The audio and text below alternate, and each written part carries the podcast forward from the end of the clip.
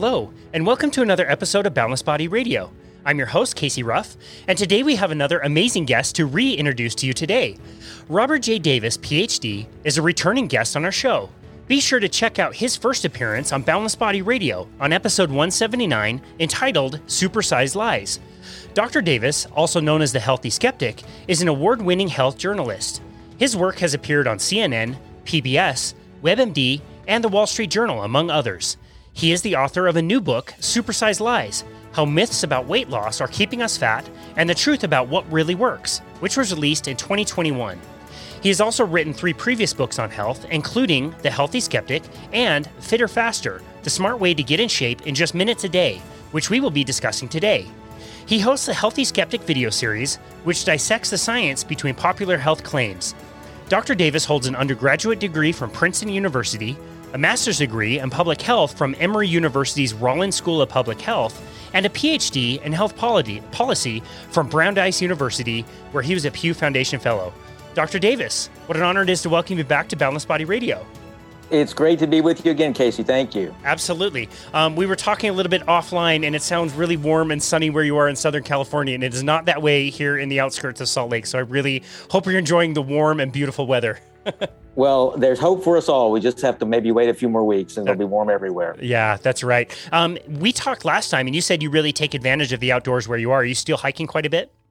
I do. I hike. I try to get outside and do something every day, some kind of activity. So that's part of the uh, fun of living in this part of the country. Yeah, that's awesome. I love that. We mentioned in the introduction that you wrote a book called Fitter Faster The Smart Way to Get in Shape in Just Minutes a Day, which you actually decided to re release. And I wanted to make that the topic of our conversation today. And I wanted to ask you right off the bat, like, what made you decide that you wanted to rewrite that book that, you know, that you had previously written? And why did you decide that now was the time to be able to do that? Well, for, first of all, there's been some uh, new information with regard to the science, so I just wanted to update that in the book. But also, more importantly, perhaps, I know that you know so many of us have been stuck inside and sort of limited in our activities, gyms closed, and all the rest during the pandemic. And as people are emerging from this and thinking about how to get in better shape and how to be more healthy after the two years we've all been through, I thought it was a good time to give people some guidance through this book. That's great. Well, I do want to deep dive into the content because I think it's fascinating. But just for the listener, if they didn't catch the first episode that we did with you, can you give us um, a little bit of your background and your story and how you got interested in health and fitness? Sure. I have. Um, I'm a health journalist. I've been a health journalist many years, um, and also have a personal passion um, for health when it comes to nutrition and also fitness. And my interest in nutrition started in college. Um, my interest in fitness a little bit later, and and I also have a background in uh, public health and epidemiology. So what I've tried to do is to use that background to actually look at the science because as we know there's so many claims around health and fitness and nutrition to actually look at the science break it down help people understand okay what's true and what's sort of true and what's not true so they can make better decisions for themselves that's fantastic. I mean, that's why we love your content so much. You know, I, even just this morning, I was talking to a newer client that I just picked up a few weeks ago, and she described, you know, getting online and looking up like what exercises to do, what workout programs to do, which way she should be eating. And before long, she's just completely, utterly confused because there is so many conflicting messages out there. You do such a great right. job of really cutting to the chase and getting rid of all the myths and bullshit and getting to the actual kind of facts and science and what is true and what may be less true.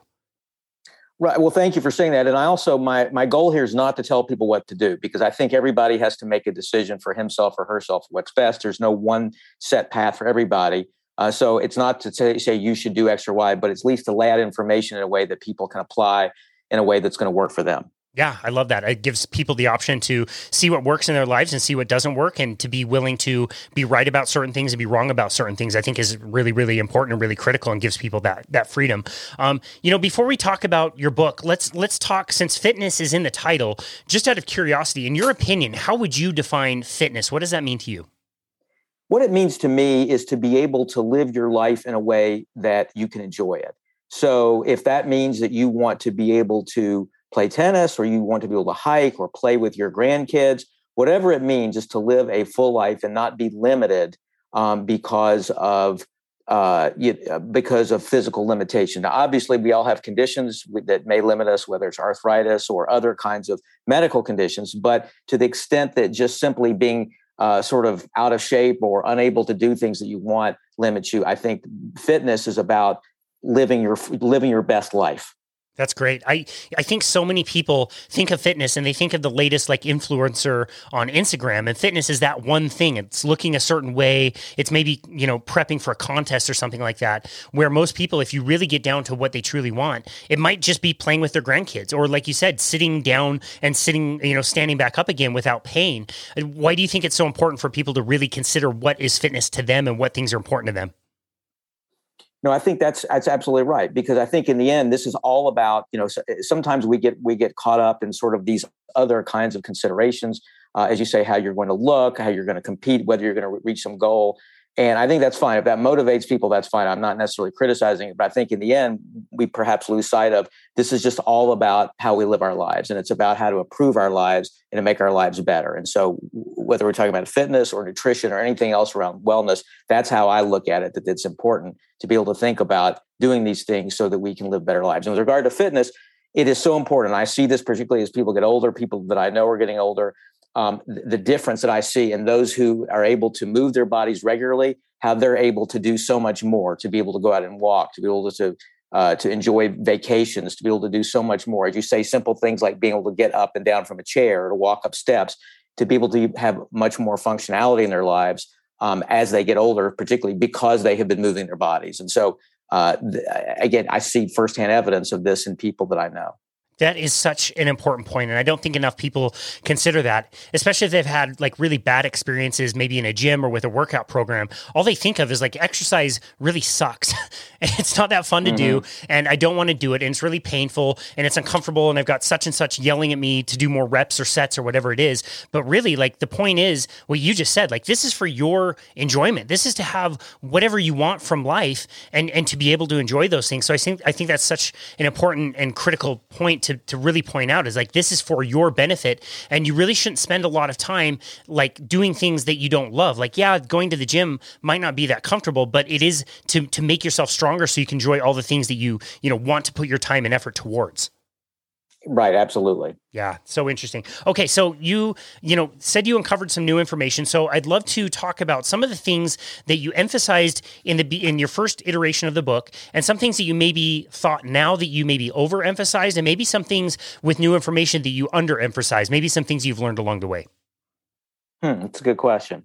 Um, well, uh, I think that one of the things i mean i'll just just pick one example there's so many examples but one of the things we often hear about is that you need to take 10,000 steps every day right that's sort of a common mantra one of these rules we often hear everybody needs to have 10,000 steps and and the research that i did um, i found that there's really no scientific basis for that 10,000 step rule it, it interestingly it came from a maker of a, a japanese manufacturer of a, of a, pedometer in the 1960s. And the number 10,000 was chosen, it's thought, because the number 10,000 has exalted status in Japanese culture.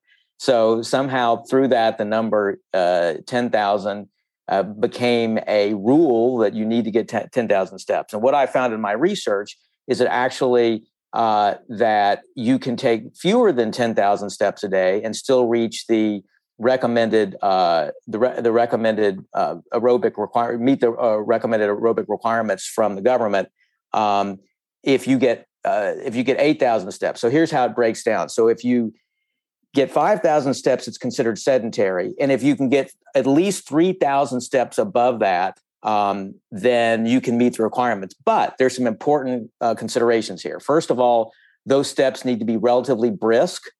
And number two, they need to be taken in uh, increments of 10 minutes. Now, here, so you ask what has come to the fore since then. So, what newer recommendations and newer science is starting to show that is that you may not even need those 10 minute increments. Increments as small as a few minutes may be fine. So, the point here is that that's an example of where the original advice is uh, not necessarily based in science. The newer interpretation of that is that you need to take brisk steps and in 10 minute increments. But we're also finding more recently that, you, that the 10 minute rule may not even apply. That any uh, any amount of exercise, any duration of exercise, if it adds up over time during the day, is good. And I think this is an important point because people often talk about exercise snacks. The idea that if you can get small amounts of exercise, even if it's just a few minutes throughout the day, that can add up to an effective uh, regimen throughout the day. So that sometimes people say, well, I don't have time to exercise. I'm not going to do anything. And we should think instead of trying to incorporate small amounts of exercise, even if it's a few minutes throughout the day, whenever we can. And so this 10,000 step rule is a good example of how that information is evolving. And it's a good reminder of how uh, we do need to be mindful of getting in uh, movement whenever we can. Yeah, no, that's so practical. And I love that message. I don't think that 10,000 steps is necessarily like a bad idea for sure. It doesn't surprise me at all that it's a manufacturer of a pedometer, you know, 50 years ago that decided to set that rule and we just kind of followed along with that. No, no surprises there. But you're right. Like I, I found, especially with walking, I, I don't think as much with running, even though that would technically count as steps. But with walking, it's almost like a linear benefit. Like as long as you're not in pain, as long as you're well accustomed to walking, it just seems like the more of it you can squeeze in at any point point, the more beneficial it's almost always going to be, again, unless you're overdoing it. Do you find that to be the case? Yeah, absolutely. More is always better. And, but also, I think what's important there too is it's not just the quantity of your steps, but it's the quality of your steps. And by quality, we mean not only briskness, the brisker the better. If you can, walking obviously briskly or at a moderately brisk pace is better than going slowly, uh, but also uh, the terrain. So if you can walk up steps, down steps, uh, to go on hills, uh, whether you're walking outside on a treadmill, that's better than walking on flat surfaces. So, yes, both the number of steps, but also the quality of those steps is important. Yeah, I love that. Such a great answer. We really love the idea of minimal effective dosage around here. And so I love the title of your book, Fitter Faster. Um, and I always thought, like, I, you know, I'm a trainer. I've been doing this for 15 years. I'm a nutrition coach. Like, I love to work out, right? I love to go to the gym. I love to lift weights. I love to sweat a lot and, and be really active. That's just part of my lifestyle. And as the years go by and I'm getting older, I'm thinking, wait a second, I, I don't like working out at all. Actually, this is really, you know, it's tough. And it, it you know, I, there's other things I'd rather be doing. There's more productive productive things I could be doing for work. And I found that I, I found it really beneficial to find what works in the smallest doses that, that gives me the results that I want that I don't necessarily need to spend hours and hours doing. So, can you tell us a little bit about how you look at the minimal effective dosage and how your program might be different from something, say, like, you know, five minute abs or something that, you know, is yeah. clearly like a gimmick? Well, I should say first of all, unlike you, I'm not a personal trainer, so I don't pretend I don't I don't want to be something I'm not in terms of recommending workout plans to people. But I did team up with a personal trainer named Brad Kolowich, who's a trainer in Atlanta, to come up with this particular plan. Uh, and again, it's not, I'm not, we're not saying it's the only plan or the best plan, but it's one particular approach that can help people do more in less time. And, and it relied on several principles, one of which is this idea of high intensity interval training. And that idea of being, and I'm, and I, I'm sure you've spoken to your listeners about it in the past, the idea of being for Instead of going at a steady state for, say, 30 minutes, you go hard for, say, 30 seconds, then you go easier for 30 seconds, and hard for 30 seconds, or an easy. Oh, and it, the duration could be anything. It can be 20 seconds and 10 seconds, or one minute and one minute. So there are a lot of variations here. But the point is that you go hard, easy, hard, easy, instead of uh, at the same pace for the same for say 30 minutes. And so that's one way of reducing the time because studies show that high intensity interval training uh, can result in many of the same benefits in a lot less time. So going for even 10 or 15 minutes um, can have, in many cases, a total can have the same benefits as going 30 or 40 minutes at a steady state. So that's one principle that's uh, embedded in the workouts we have. Another is uh, to go to do circuit training. So instead of doing the traditional kind of training where you do one exercise, take a break, do another set, take a break, do another set, we go through a circuit. And what studies actually have shown that I found were that once one circuit can be very effective, two or three may be more effective, but the most important is to do the first one in terms of getting the most benefit. So, uh, going through a circuit of different uh, weight training exercises. And then the third principle is combining aerobic and strength training exercises that combine the two. Uh, in, in a in one routine because you know the, the standard recommendation is to do at least five days a week of aerobic activity uh, 30 minutes a day. And then on top of that, to do strength training. And then on top of that, to do uh, work for flexibility, stretching. And so that's a lot. And that's a lot of time. And so the idea here is if you can combine the aerobic and strength training uh, into exercises or single sessions, uh, and then include some flexibility in there, we can save time. And that's, again, uh, uh, I don't have time is the number one reason people cite as to why they don't exercise. And so what we've tried to do here is lower that barrier uh, allow people to do this in less time. Yeah, I love that. I mean, one of the praises for your book was that you're basically removing all the excuses for somebody to get fit. Um, and I think that is actually like really really important um, to be able to combine those things and get the most out of the least amount of time so somebody can be really effective. I, I really love that approach. This is going to be maybe a three part question. You write about this in your book um, but the first part would be in what ways is exercise important for us? The second part of the question would be what what are some of the surprising things that that exercise is really important for us that a lot of people wouldn't consider? And maybe in what ways is exercise really overrated where people think i'm exercising i should see x benefit but that benefit never actually comes because it's not really truly associated with all the work that they're doing? Great question. So I'll take each of the parts. So first of all, with regard to why it's good for us, um, I like to say if there were a pill that could do all the extra things that exercise can do, we'd be clamoring for it. I mean, because there's nothing, no pill comes close or ever will come close to all the things to do to all the things that exercise can do. We're talking about it, and we're familiar with many of these. We hear them all the time. It can help us live longer. It can improve our heart health um, reduces risk of certain kinds of cancer, um, helps reduce uh, the risk of depression, um, helps reduce the risk of Alzheimer's disease and dementia, and also we discussed this earlier helps uh, ward off what uh, sort of older age feebleness. So uh, as people get older, bones, joints, muscles um, tend to get weaker, and so the idea is that exercise can help slow uh, the loss of muscle and bone and, and and help maintain joint health. So all those things exercise can do, we know about. So those are the things we know about, and the list goes on in terms of those things. But in terms of surprising things, and again, these were things that I was happy to learn in doing my research for the book. Um, just I'll mention just a few. Uh, there's evidence that exercise can help people's sex lives. So, sort of in men, it sort of acts as a natural Viagra. In women, it helps uh, improve sexual arousal. Um, exercise can help improve your sleep. Uh, it can it can reduce the risk of colds. Um, it can help, and here's a surprising when your eyesight. Uh, people who exercise regularly have lower risk of cataracts uh, and what's known as age-related macular degeneration, which is a leading cause of blindness as people get older. Uh, it can help reduce the risk of hearing loss. Uh, and even help our bathroom habits. So, uh, it's just to be sort of gross, it can help with regard to uh, men having to get up at night or with regard to constipation. So, just help improve your bathroom habits as well.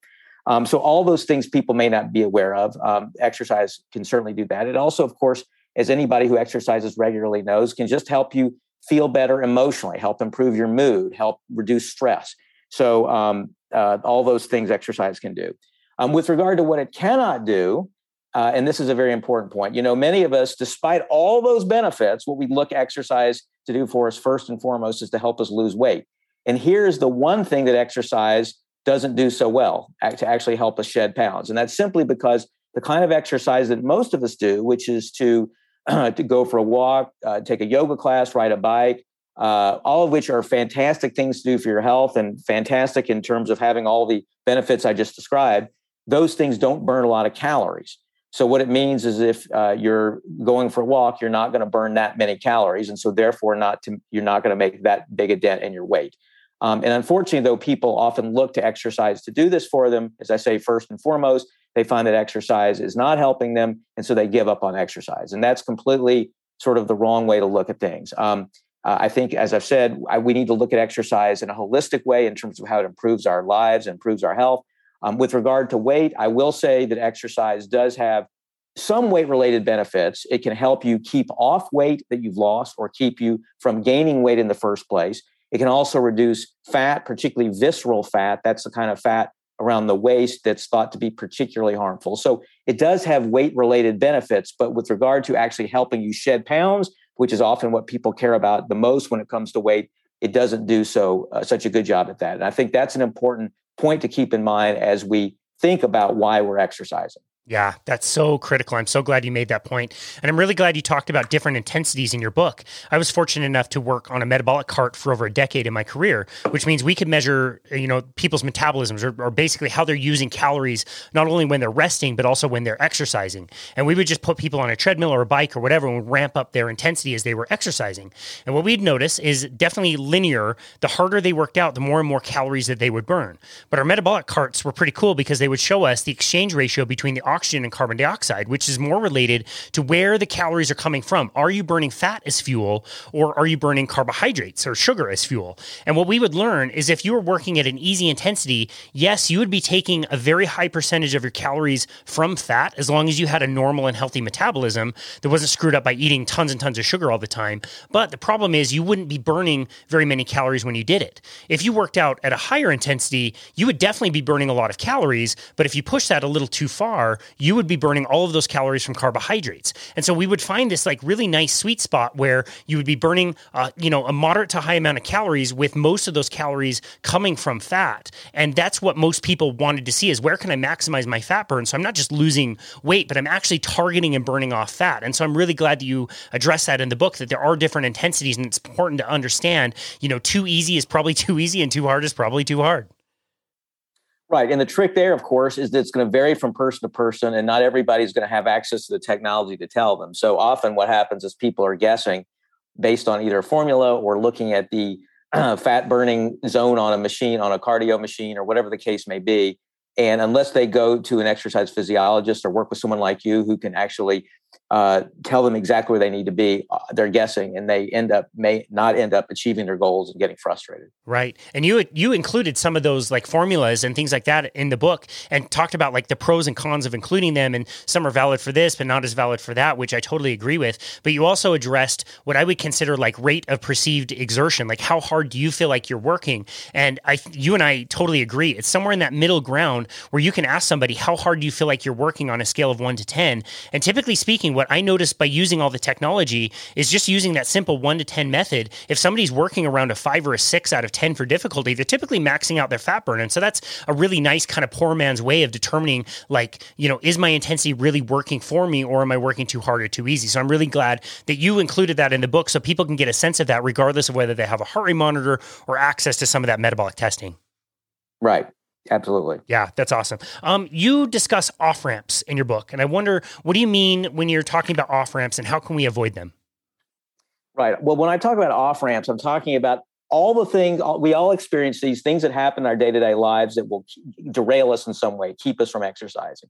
Whether it is work responsibilities, family responsibilities, illness, dealing with family emergencies, uh, dealing with hectic schedules, whatever the case may be, things that keep us from uh, sort of get us off track when it comes to exercise. And this happens to all of us.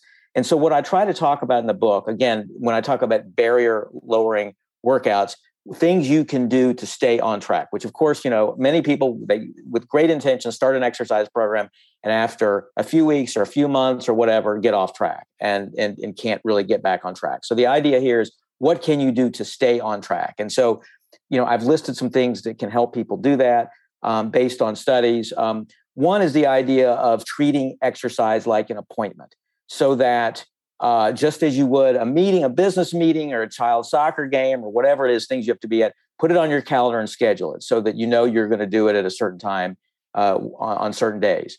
And I think that's really important because if you think of exercise as something you just squeeze in when you have time, of course, it's not going to get done regularly.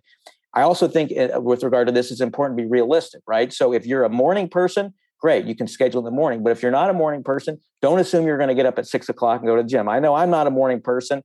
I, I, tend to prefer exercising in the afternoon or evenings. And so it would be unrealistic of me to think that I was, for any length of time, going to be able to get up at six in the morning and go to the gym. Um, but also need to be realistic. If you've got family responsibilities, dinner, kids, whatever, to after work, don't think you're going to get to the gym either. So I think again, if it's a matter of finding the time to do it, that's going to work for you.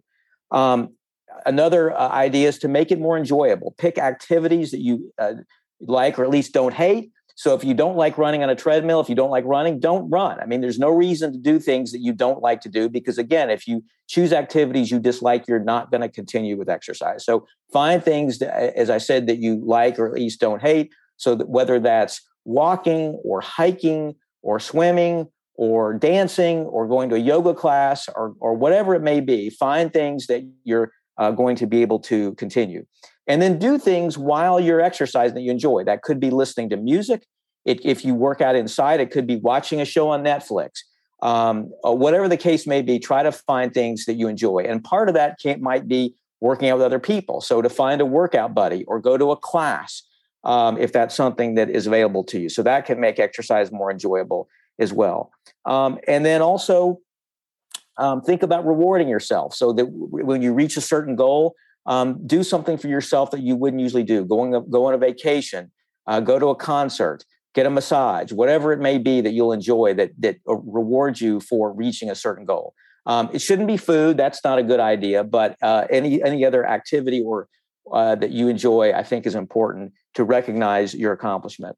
Um, and then I think long term, something that can really help is to, and, and it takes time to do this, but I think it's something that we can all strive for, is to turn exercise into something over time that you want to do rather than you have to do. And certainly that's not easy. And it's not something when people are beginning exercise, they're necessarily going to be able to do.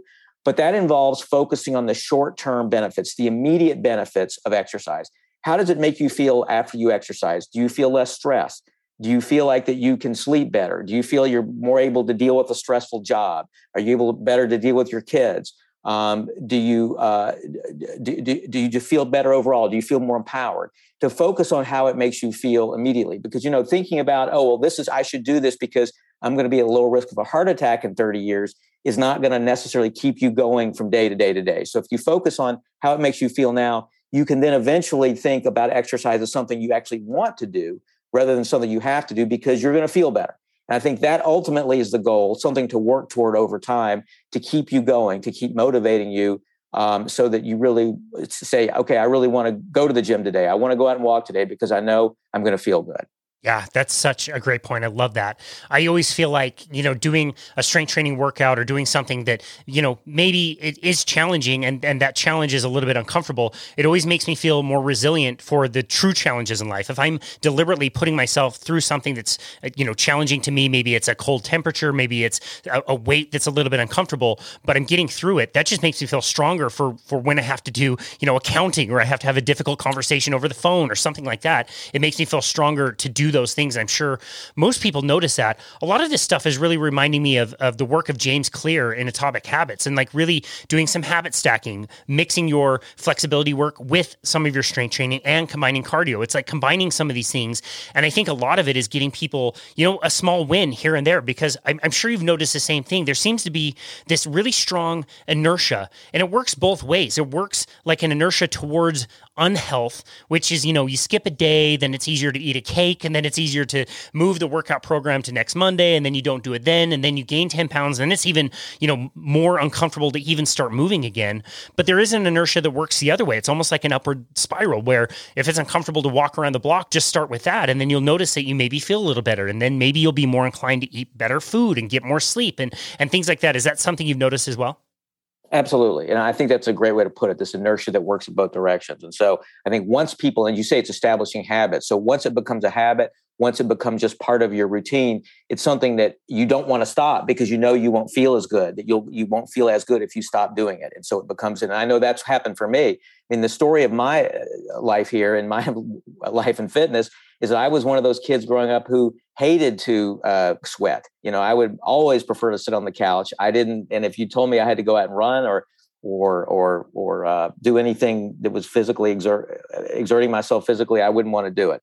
But over time, I discovered how exercise made me feel better. And now in my life, in middle age, I can't imagine how I would feel if I didn't have movement as part of my life. I, I know that it's something I would I would never want to part with because I wouldn't feel as good.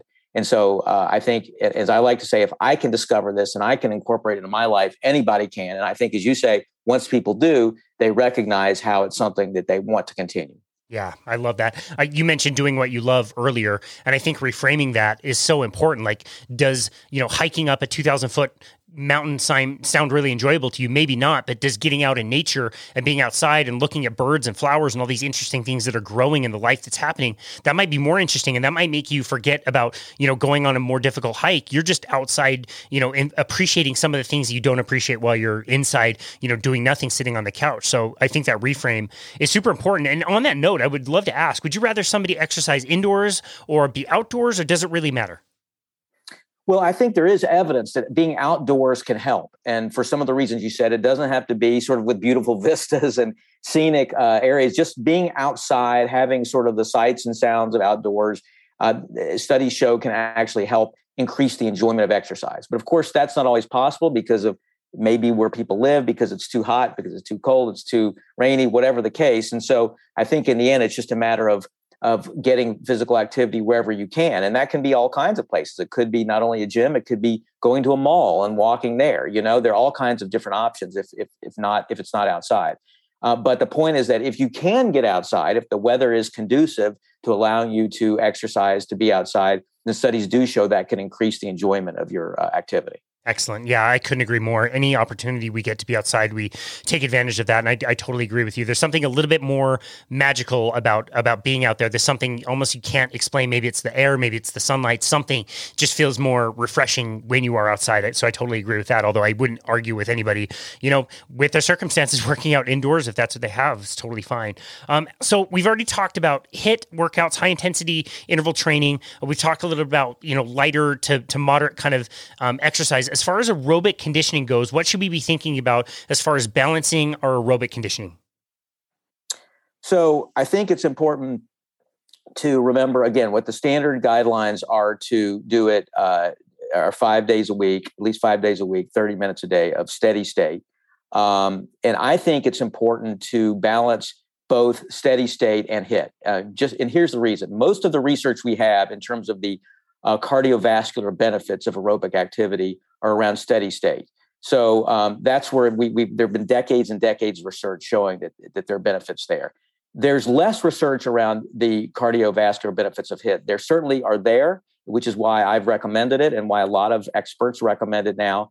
But we don't have as much science. The science is emerging. It's there's more and more all the time. But the the tried and true uh, sort of approach is to have steady state. So I believe and what I've recommended, and Brad, my co-author, has recommended, is to have a mix of steady state to include some steady state, and then also to do some HIIT in your in your workouts with regard to aerobic to, to achieve aerobic benefits. Um, and and whether that's you know one day of a week of HIIT or two days or how many ever days it is, along with other things. But again, the beauty of doing steady state aerobic activity is that there are so many options.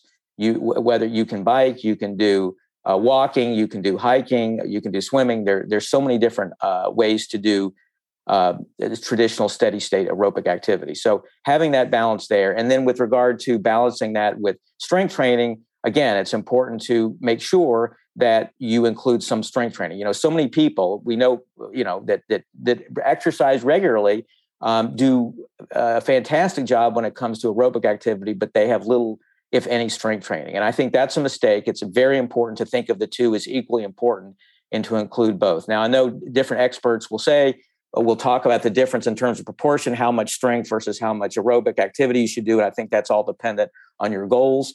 Um, but I do think it's the, the key here is it's important to do both. Yeah, I agree. And I'm so excited to talk about strength training with you. Before we leave the cardio, I'm, I'm curious to know in your mind, do you have like a percentage split that you would like to see people do between, um, you know, more of the steady state versus more of the high intensity? Is, is there kind of a general rule of thumb that somebody should be shooting for as far as like a percentage of time that they're dedicating to each one of those? Um, there is not a rule of thumb, and you may. I'd be interested in what what your recommendation is. There's none that I've seen in the literature. Again, because the the uh, science on HIT is still emerging. But I would say um, my I think you know generally is to do uh, one or two days a week of HIT and then uh, one or two days a week of steady state. At least that's what I do, and that's I think what we recommended but again, I think that's all should be individualized based on what your preferences are and based on what your goals are. Yeah, no, I think that's totally fair. I don't have anything to base the science on. I just kind of have in my mind like an 80 20 rule, almost like 80% more of the steady state, or like if you're going to do, you know, two days of each, maybe the, the steady state is a little bit longer as far as time. And the shorter, you know, intervals could be those high intensity intervals. And again, I just think it goes back to doing something that you really love. Like if you told me that every week I had to do, you know, a, a, a high intensity interval on a bike, which I love cycling, or, you know, on a treadmill or something, I would absolutely hate it. Yet it's no problem for me to wake up at four in the morning every Wednesday and drag my hockey stuff to the rink and skate hard with my buddies for an hour and a half, which is very high high intensity. And that that's just like really enjoyable, even though, you know, they're talking trash to me all the time and we're talking smack back and forth. It's like that that's really fun and engaging to me. And I think more people would be served like finding that really enjoyable thing that you can push the intensity up, take a recover, repeat it several times. that that enjoyment piece is just so so critical in my mind for something that will really keep people on track for doing the stuff that feels really really more difficult. I think that's absolutely true. That's crucial. And I think the other part here is the amount of time you have. Because if you only have 15 minutes uh, on most days of the week, then it might make more sense if you don't mind doing it, if you can do it, to squeeze more HIIT in. So that way, if you don't have 30 minutes or 45 minutes um, over the course of a day to get in your aerobic activity, maybe HIIT might be a better option. But again, if it's if it's if you enjoy the steady state more and don't like the HIIT, then it would totally make sense to do the more of the steady state. Gotcha. Very practical and very easy to individualize based on, you know, what somebody likes. I really like that approach. In your book, you tell a very familiar story about yourself maybe 20 years ago going back and thinking like strength training. Why would I do strength training? I don't want to look like a bodybuilder. There's so many um, negative connotations about strength training and this idea that if we lift weights, we're going to get massive, we're going to get bulky, and nobody, not nobody, but most people don't really appreciate that look. Yet uh, more of us, I, I think, need to be doing more strength training than we do. So why is strength training so important? It's important because it, it not only has this, some of the same benefits as aerobic activity, and this is often surprises people. It, it, it actually helps improve heart health. It increase, decreases risk of diabetes, but it has benefits that aerobic activity does not have. Uh, specifically, it helps um, slow the loss of muscle mass as we get older. So that's very important for the reasons we discussed earlier. As people tend to lose muscle mass, they tend to get more feeble as they get older. Um, so that's so that's one particularly important role that uh, strength training plays is to maintain muscle mass, and, and, and that's important for so many reasons in terms of our overall health. As I said, as we get older, particularly, um, and then it also has benefits with regard to it, it, may have, in some cases, even greater benefits with regard to reducing body fat, um, maintaining a good body composition, so that it, even if people don't lose weight, strength training can be very important for uh, body composition. Um, so uh, it's something again that's often overlooked in terms of its importance. And you know, you know, something you often hear is that women say, "Well, I don't want to look like a bodybuilder." You know, I, I don't, I don't, you know, I, that's not right for me. But strength training is uh, important equally for men and women, and and too often women don't do it because they feel that it's something just men do. But that's a myth as well. And so it's important for people of um, men and women as well as people uh, young and old to do.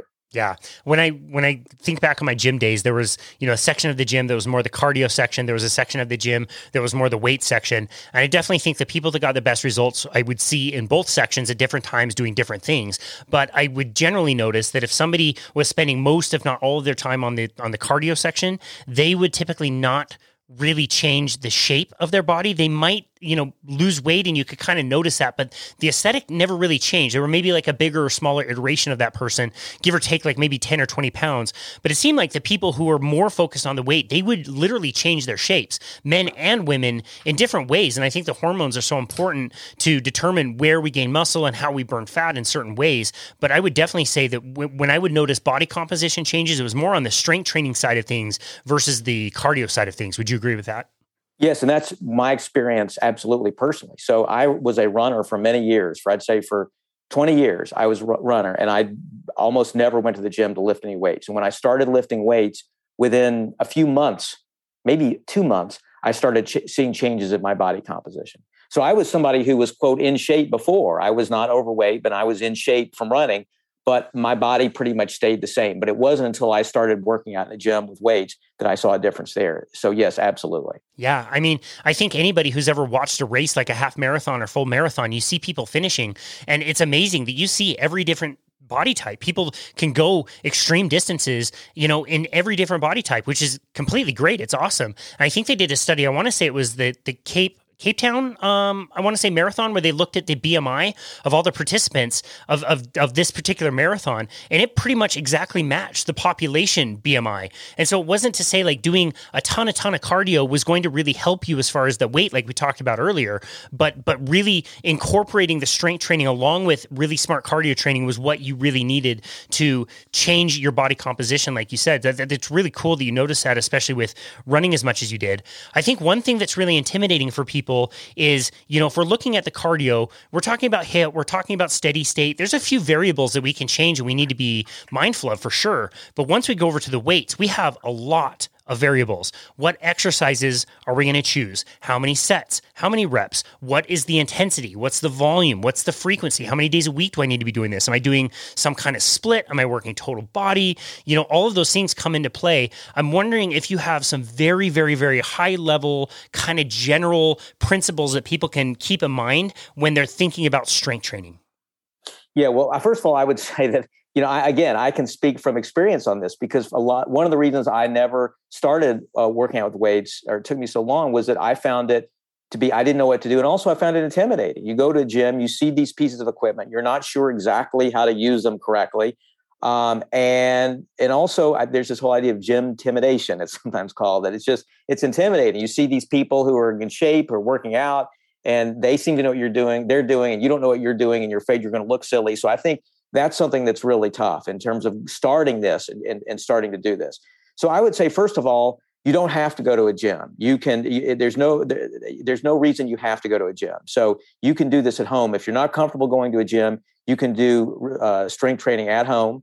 Um, you can start with body weight exercises. We're talking push-ups, squats, planks, things like that. Um, and you can use household objects. You can use, uh, you know, water jugs and cans, and or you can use resistance bands. Um, but I think the key is to know how to do the exercises properly. And for that, if you're able to go to a class or to hire a personal trainer, I think at least at the beginning, it's important to do that. If you're not able to do that, then there are lots of good videos online just to sort of see how to do, to learn how to do the exercises properly. Because not only does that help you uh, prevent injuries, but also it gives you greater confidence so that you know what you're doing. And that certainly was the case for me. I hired a personal trainer, so it gave me per- greater confidence not only to do those exercises, but also to continue trying new exercises because I had a greater sense of empowerment that I that, that I was less intimidated. So I think those the, sort of getting proper instruction, however you do it, is important. And then thinking beyond the gym. If the gym is not your thing, thinking of other ways, other places you can work out.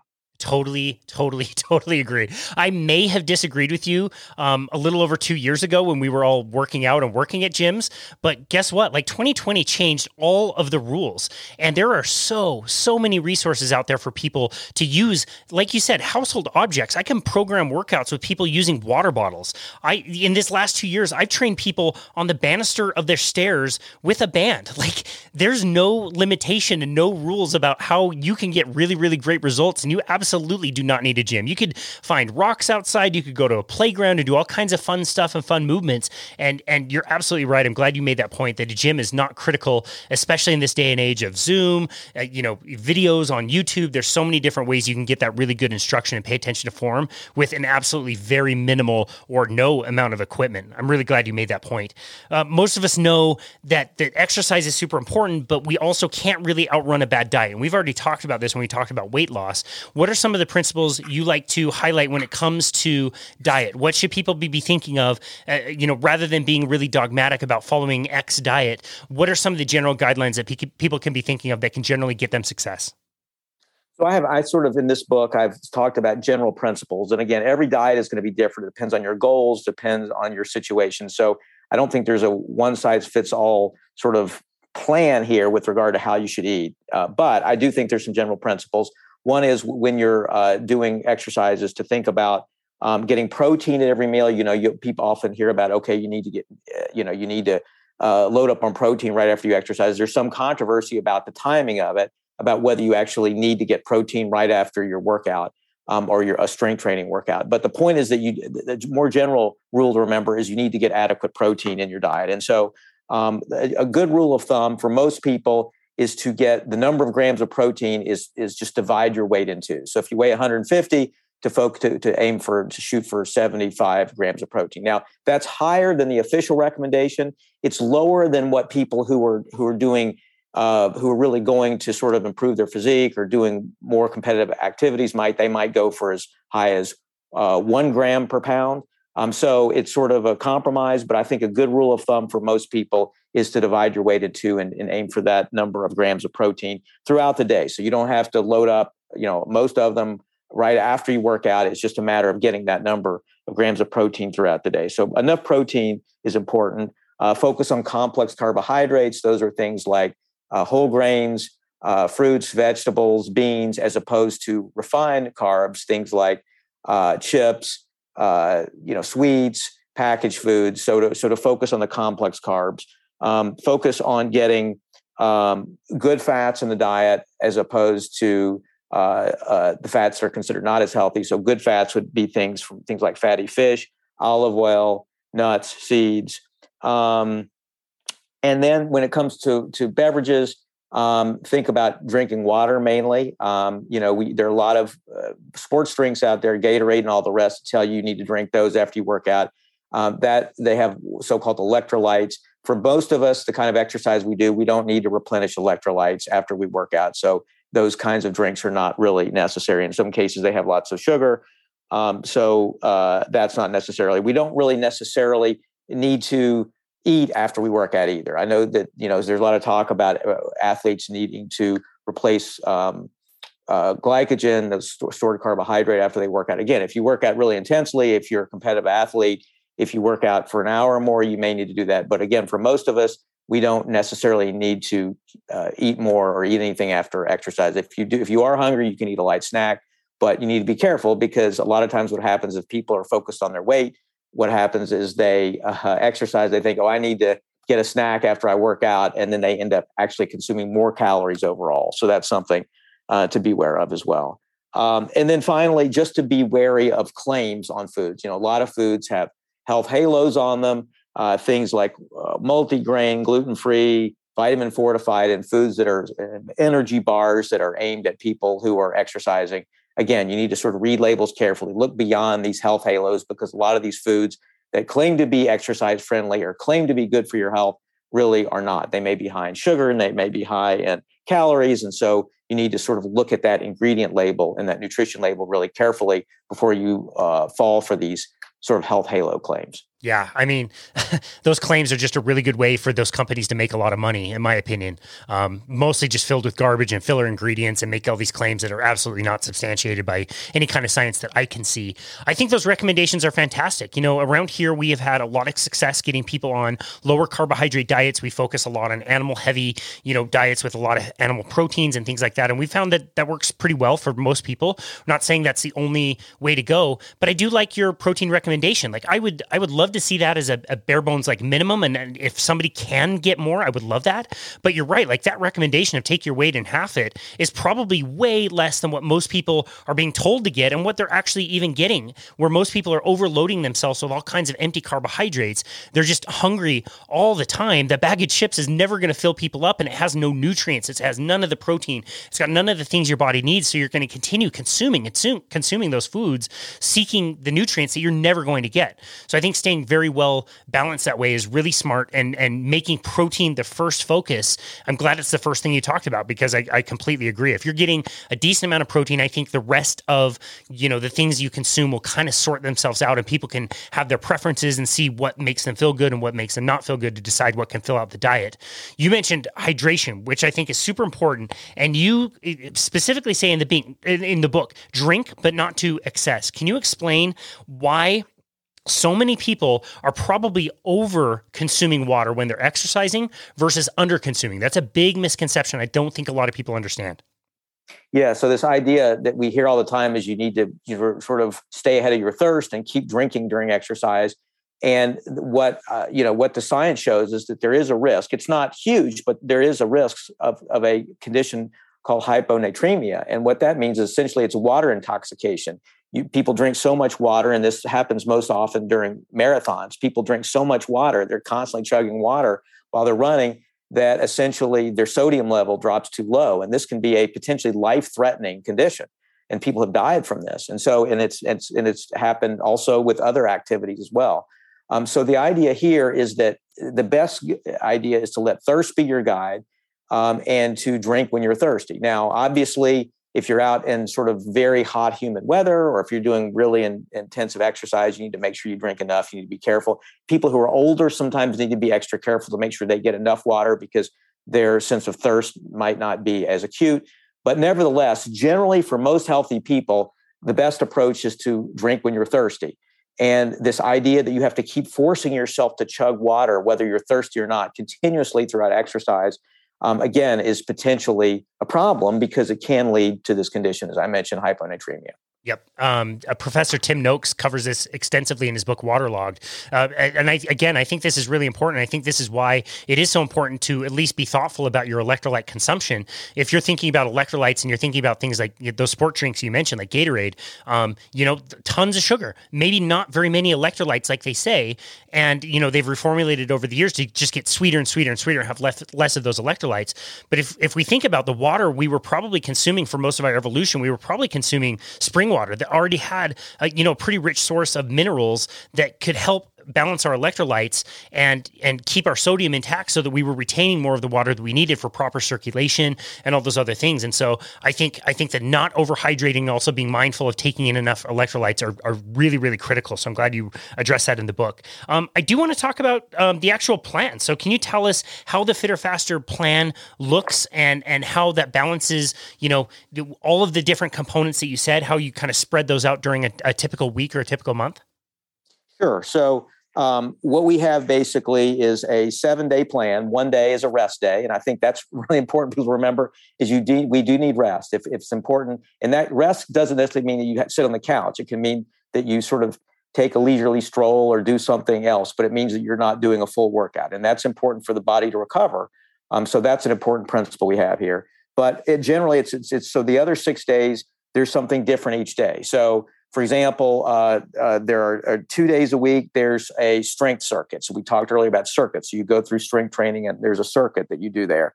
Um, one day, uh, two days a week, there's HIT. and one day there's a sort of HIT where you choose any activity. So your choice, whether it's running or cycling or rowing, stair climbing, whatever, and do a HIT workout. The other day is um, we have a what we what are called plyometric exercises, which are essentially explosive movements that you do.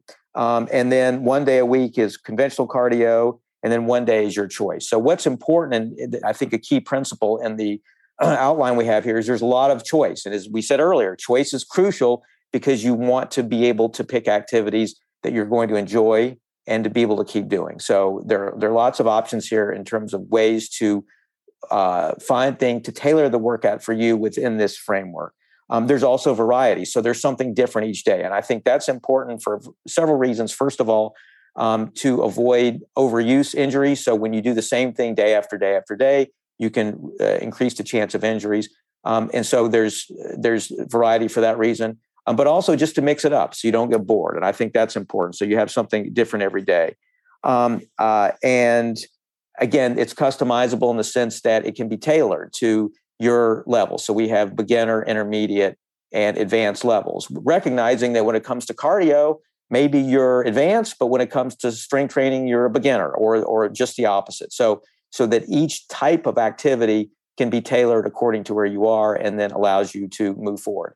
And then a final principle is um, is that when it comes to strength training, we vary the number of reps. So again, it's not the same. It's not the standard, you know, 10 to 12 reps of this exercise. So we um, use a principle called periodization, which means that you um, are constantly changing the number of reps. And again, that's sort of to, to help um, keep the body on its toes, as it were. And studies do show that this kind of approach can help um, improve your gains with regard to strength and and and, and muscle.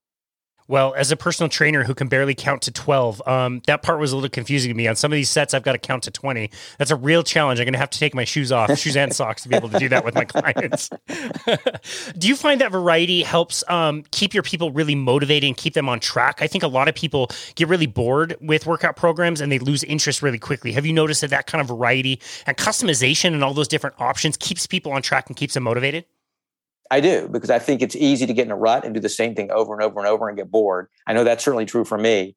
And so I know that I found that if I can find ways to mix things up and change things around and not do the same thing every day, um, it, it, it helps to keep me going. That's great. So when we're kind of designing a program for somebody, we're thinking about different movements like, you know, how can we do a pushing movement in the lower body? How can we do a pulling movement in the lower lower, lower body, excuse me? How can we um, you know, push something in front of us using our chest or pull something towards us using our back muscles? And you incorporate a lot of those different movements in the plan, which I love. Um, but but within that, there's lots of different ways that you can do that. And you describe different levels, basic, intermediate, and more advanced. How does somebody know when they need to stick with the more basic iteration situations, like maybe just a simple body weight squat as a lower body kind of pushing exercise versus something that's a little bit more complex or, you know, adding more of that variety, which is maybe like, you know, a reverse lunge with a press or something that, that takes a little bit more skill and coordination? Yeah, I think it's important to assume uh, you're at the lower at the beginner level if you're not sure to sort of start with that and to master that so if it's just a squat to master doing the squat and to, and to feel comfortable doing that before you move up and and we say that if you move up and you are struggling with it or you can't complete all the reps then to go back down to the previous level until you can and then you move back up so i think what's important there is it's a matter of not only can you complete the reps and to do them in a way that you feel comfortable um, but uh, you know, do you do you feel confident that you can do it? And if you have any concerns, I think it's important to err on the side of caution. Now, obviously, the key here is that you're doing this on your own. Now, if somebody were working out with you as a personal trainer, they might take a different approach because you're there to help make sure that they can do it and to encourage them maybe if they aren't quite able to do it to help get them through it. But if you don't have the benefit of a personal trainer, somebody there with you, I think it's important to err on the side of caution and for you to feel totally confident that you can do the movement before you move to something that's more complex. Totally agree. I have definitely shifted more and more towards being way more conservative in the course of my career with the exercises that we give people and making sure they're mastering really basic movements before moving on, adding weight, adding load, adding complexity. I just think the risk of injury versus the reward and benefit is so critical to take into account. And if, if somebody gets injured, you know, doing some of these movements and they're out for a few weeks, you could derail a person for months or even years, depending on how severe that exercise is and what happens with, with all all the other you know parts of the body, how they're eating, how all that changes over time. So I think I think starting basic, getting people small wins, and then advancing slowly over time is such a better way to approach that. So I love that answer. I'm, I'm really curious, having had this book out for a few years and now rewriting it. Is there any particular like success story that really stands out? Somebody that wrote to you and and told you about how much they loved the plan and um, you know really appreciated the way you you kind of put things forward in the book. I have. I've had in people that have told me this that I've I've encountered, and I think that the thing that they have told me is they feel that it's doable, and that to me is the greatest sort of compliment I could get because again, for all the reasons we've discussed, so many people see exercise as something that's very daunting, and they look at exercise as it's either too hard or I can't do this or I'm intimidated by it. And they've told me that when they tried to do to follow the recommendation of the book, they found that it was very doable. And, and I, I like hearing that because that's ultimately my goal here is to make exercise more doable for people, less daunting, more doable. And, um, and so that more of us can do it and more of us can keep doing it. I love that answer. And I'm glad you take that as a compliment because I consider that some of the highest praise. All of this stuff can be such a quagmire and such a mess. And again, people getting lost on the internet and social media and what, you know, Joe says down the street and what the bro science is, you know, on different websites, and to be able to, you know, bring this down into a level that people can comprehend and really understand. There's a lot of really general principles that can be individualized, but it's also things that will that will give people lots of success. And it really is very simple to understand. It's a book that's really easy to digest, and I really appreciate the way that you wrote it and rewrote it. And um, yeah, I think it's a great tool and something that can bring a lot of benefit for people. I'm wondering if you had one simple thing that somebody could take away from this conversation conversation, one real standout thing that they could apply in their lives, what would that be? I would say to think of if, if you don't like exercise, if you're like me, if you hate to sweat, or if you think of exercise as something that, you know, as, as I say, sort of drudgery, um, dread, and dislike, the three D's I say that people sort of associate with exercise, is to sort of think about think about reframing to look at this try to look at this differently and to think of exercise as we've been saying earlier as something that's going to it, it is, don't even think of it extra. Think of it as incorporating movement into your life in a way to enhance your life, and and to start off slowly.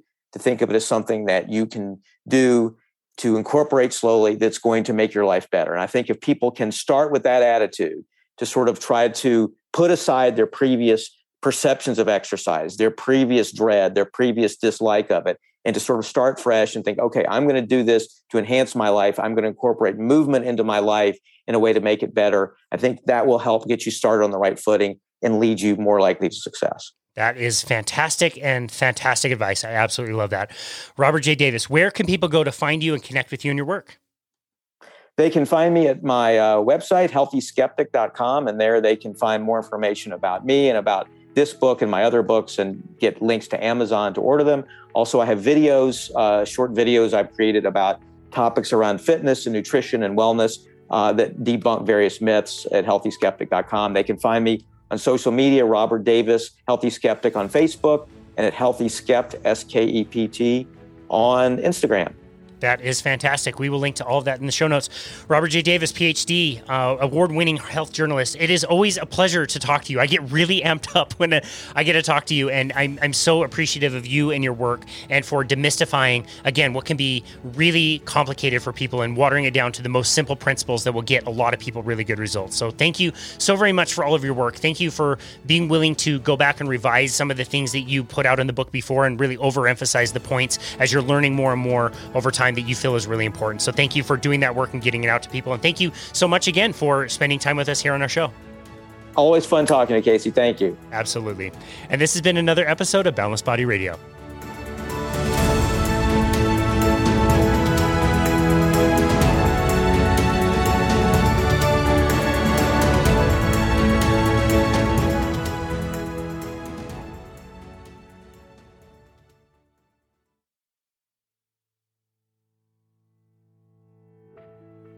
As always, thank you so very much for listening to Boundless Body Radio.